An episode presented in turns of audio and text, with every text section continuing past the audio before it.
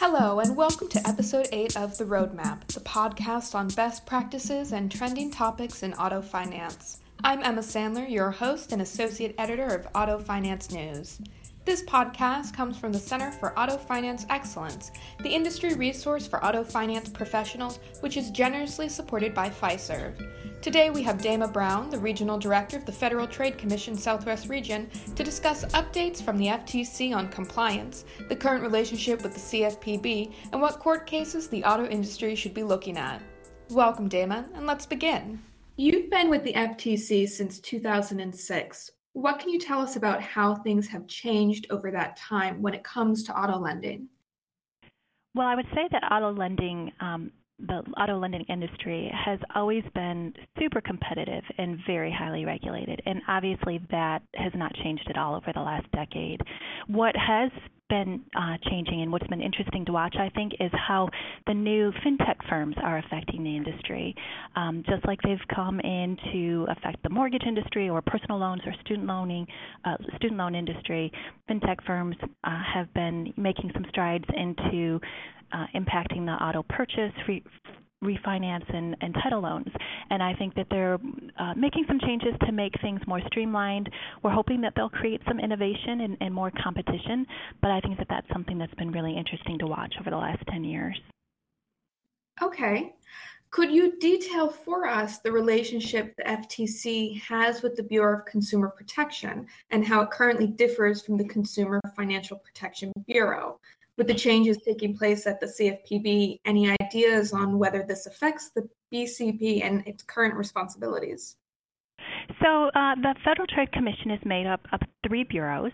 There's the Bureau of Consumer Protection, there's the Bureau of Competition, and then there's the Bureau of Economics. And so, uh, BCP, the Bureau of Consumer Protection, is just one of the, the three bureaus within the FTC, and it's the one that is is focused on um, uh, consumer protection issues the Bureau of Economics does uh, economic studies. They they uh, weigh in on cases both on the competition side and the consumer protection side. They help qual- uh, determine consumer injury. They consider how uh, different policies might impact uh, marketplace decisions differently. And then our Bureau of Competition does the antitrust side of things. And I work in uh, the Consumer Bureau of, of Consumer Protect- Protection. Um, so it's just one of the bureaus within the FTC. The FTC is a it's over a hundred year old agency. So it was started by Woodrow Wilson back in the early 1900s, and it's led by an independent board of uh, five commissioners, no three of which can be from any one political party. So it really is a very um, apolitical uh, agency. It's it's governed by these five commissioners. Historically, it's been governed primarily by um, consensus. You know, it's an agency that has always worked hard to make decisions and to proceed in a way that all five of its commissioners are in agreement with. The CFPB, of course, is a much younger agency. It was introduced just about six years ago under the Dodd Frank Act, and it's headed up by one director, um, which I think leads it to be maybe a little bit more. Um, uh, I guess I would say nimble. You know, you, you one director can make a change or can make changes in policy or direction much uh, more swiftly than a, a five member apolitical body would do.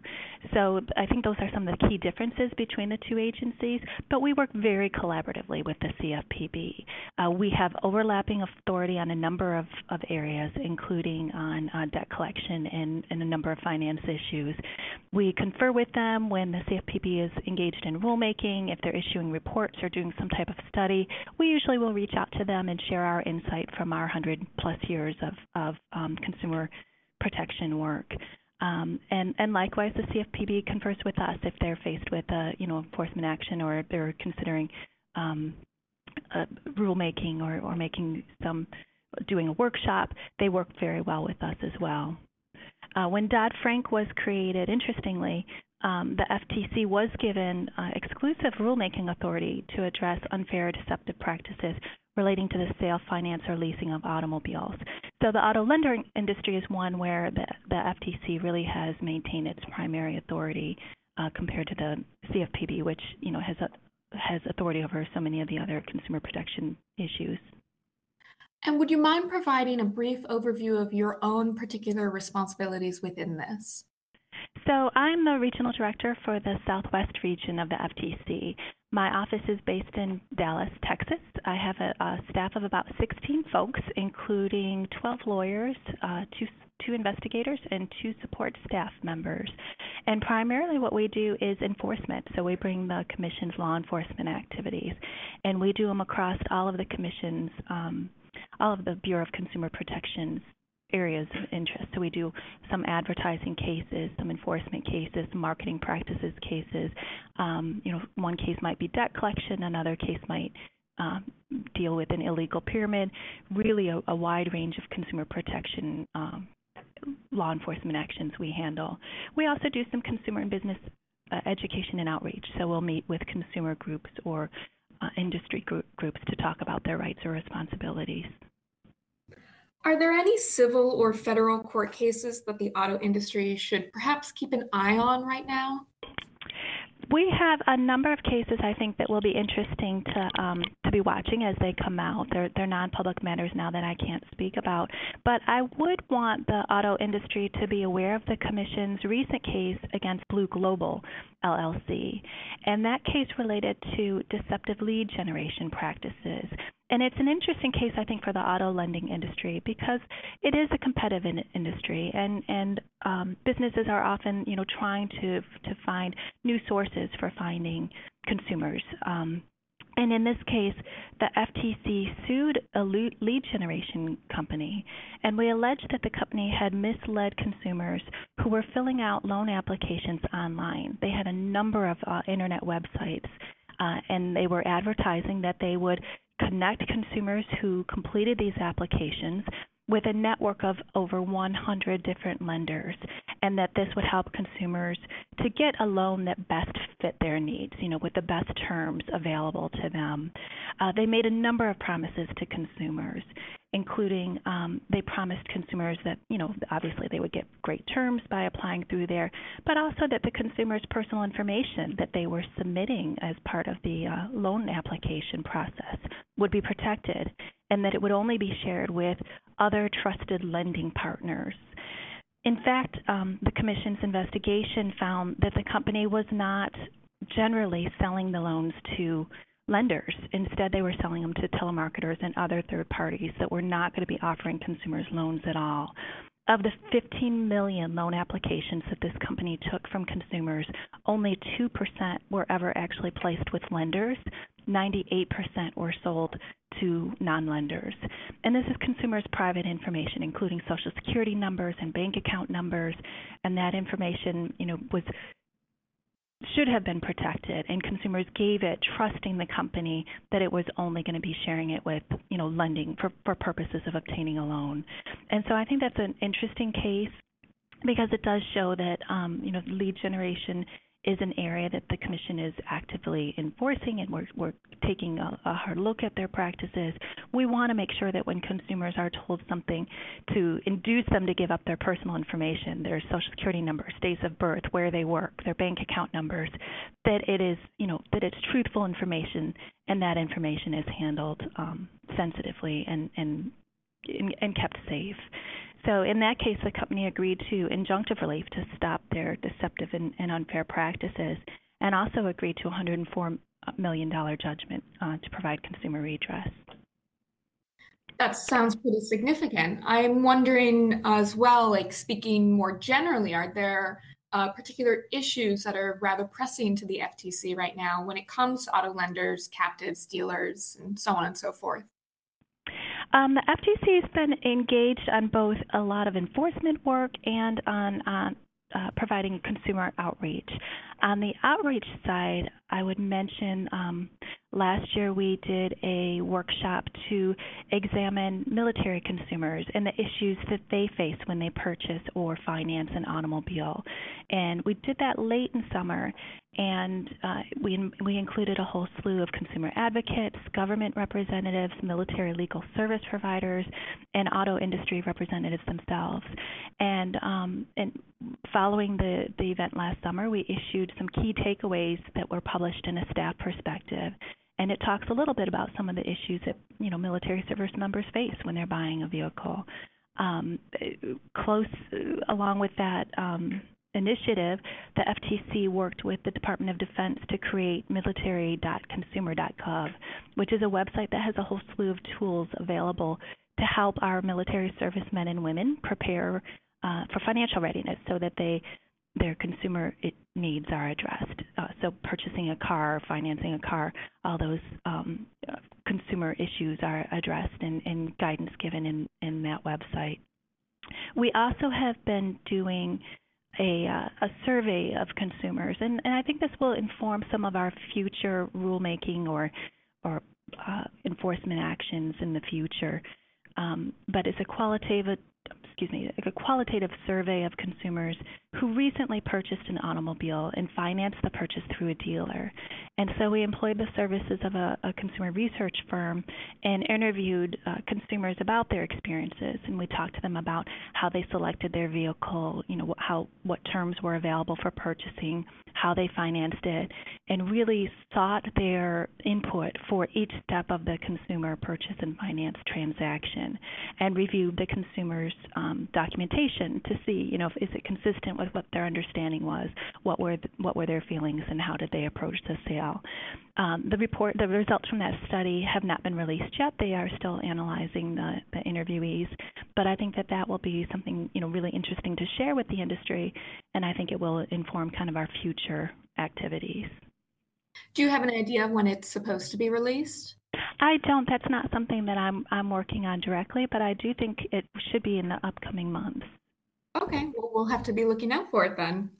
I think it'll be interesting to see the, the results from that. On the um, on the enforcement side of things, the FTC has had kind of a long history of doing large enforcement sweeps uh, that involve automobile d- dealers and lenders. So, uh, you know, we did a, a sweep called uh, Operation Ruse Control, where we worked with 32 different law enforcement partners, and we collectively announced more than 250 enforcement actions. Um, and these cases challenge both deceptive auto advertisements uh, that might involve, like the Consumer Leasing Act or the Truth in Lending Act uh, violations, as well as uh, challenged challenged add-ons, which would be the practice of adding charges on to uh, vehicle sales or lease or finance agreement for other services. That might might be things like an extended warranty or a payment program, uh, a guaranteed automobile protection or, or gap insurance, uh, credit life insurance, uh, undercoating, things like that, things that are added on to the sale. And we brought um, a, a number of uh, of issues forward in, in those sweeps, and I think we'll continue to do that. Um, one of the interesting cases that we challenged was National Payment Network, uh, and that's a company that was pitching consumers that, that if they purchased this auto repayment program, uh, they would be able to make their auto payments biweekly rather than monthly and realize all these savings. Well, when they were touting to consumers all the savings that they could realize, they failed to disclose that because the fee for the enrolling in the program was so high, it actually canceled out any any actual savings. So we challenged their practices as deceptive. And, uh, and the company agreed to refund uh, $1.5 million to consumers and to waive nearly another million dollars uh, in fees for other consumers who had enrolled in the program. Uh, in tandem with that, we also challenged uh, Matt Black deal, or Matt Blatt, B-L-A-T-T, Matt Blatt dealerships um, because these dealerships had uh, stole that program. They had sold the NPN program as an add-on, and the dealerships also agreed to a settlement with the FTC and paid more than $184,000 as part of that settlement. So, uh, switching gears a little bit, um, you know, uh, sort of when it comes to collections, which obviously is after you know the process of of a, a, loan or a lease has gone through. What do lenders need to know about being compliant these days for collections? Are, are there recent developments or decisions from the FTC on this topic? I think that there's often some misconception on uh, the FTC's remedies uh, when a company is collecting its own debt. So the FTC and the CFPB, we both enforce the Fair Debt Collection Practices Act, and it pro- prohibits a range of practices by debt collectors. And these are all practices that have been determined to be unfair or deceptive. Um, that act, the, the FDCPA, only applies to third party debt collectors. Those are debt collectors that are collecting somebody else's debt and not their own. Often lenders are purchase or, or lenders are enforcing or, or trying to collect their own debt, that therefore the FDCPA would not apply to them. Nonetheless, because those practices that are prohibited under the FDCPA have been determined to be unfair or deceptive, our Section 5 authority would apply. And Section 5 of the FTC Act does apply to first party lenders. So the same practices can be challenged uh, not under the FDCPA Act if you're a first party debt collector, but under Section 5 of the FTC Act. So I think sometimes um, first party debt collectors assume wrongly that the restrictions of the FDCPA don't apply to them at all. So I would urge them to pay attention to the FDCPA and the cases that result from that because those are practices that were, were determined to be unfair or deceptive. And uh, those you know, same practices could be challenged under Section 5 of the FTC Act. Um, and, and I think there was a second part of that question. Uh, sure. I was interested in knowing, uh, you know, are there best practices for lenders to, to show that they are being compliant? Oh, so, so if you're looking to establish compliance, I think it kind of does depend on what particular rule you're you're trying to demonstrate compliance with, right? I mean, there's so many different um, provisions and, and laws that would apply if it's the FDCPA or if it's um, data security practices or fair credit reporting practices. I think ultimately there are a few things that, that you would do generally to try to establish that you're complying with the law. But and, and that would include um, being in a position to demonstrate that, that your company has effective policies and procedures in place to comply with the law having sufficient personnel in charge of establishing and monitoring compliance uh, with with the law. Um, you know, it's not enough just to have policies written down on paper somewhere if you can't similarly show that somebody is effectively monitoring and enforcing those policies um, being able to demonstrate that when there is a violation of a law or a policy that's identified as occurring in the business, that it's treated with the appropriate level of severity. So oftentimes when we do investigations, yes, there's a written policy and, and that's provided to us, but then when we look at um, when we do further investigation, we find that even gross violations of policies are treated really with indifference. You know, the, the employee who threatened somebody or abused somebody or misled somebody is just verbally told, well, don't do it again. Um, whereas it, it, if you're trying to show that you're compliant, you know, you really want to be able to show that you're taking serious measures in response to serious violations of the law. Um, the other thing that businesses, I think, can do effectively is to use consumer complaints. I mean, consumers who are complaining to your company about different practices are, are kind of a red flag. They're telling you what they think is wrong. And I would pay keen attention to consumer complaints and use those complaints to evaluate whether your policies are are um, doing their job, if if they're being enforced enough, if they're clear enough, if if consumers are you know feeling that they're being misled, what is leading them to that to that um,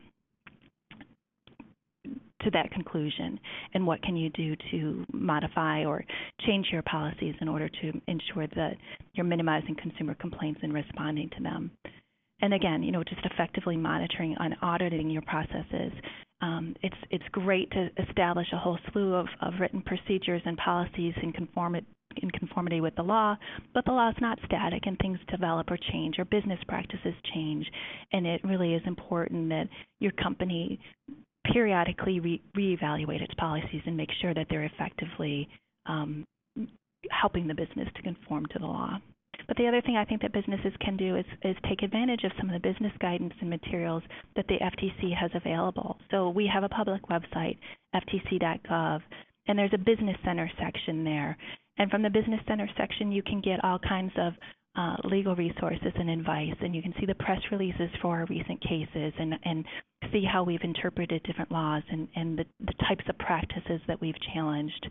And we publish a um, a business blog. And the business blog is very short but uh, you know a couple times a week we will announce you know either a case or a, a project or something that the FTC has been working on.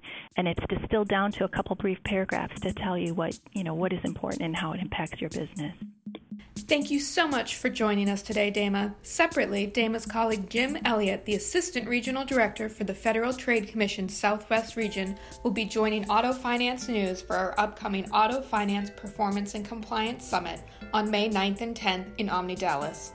Elliott will be giving a presentation called Cyber Scrutiny Prepping for Heightened Security Demands. We hope to see you there.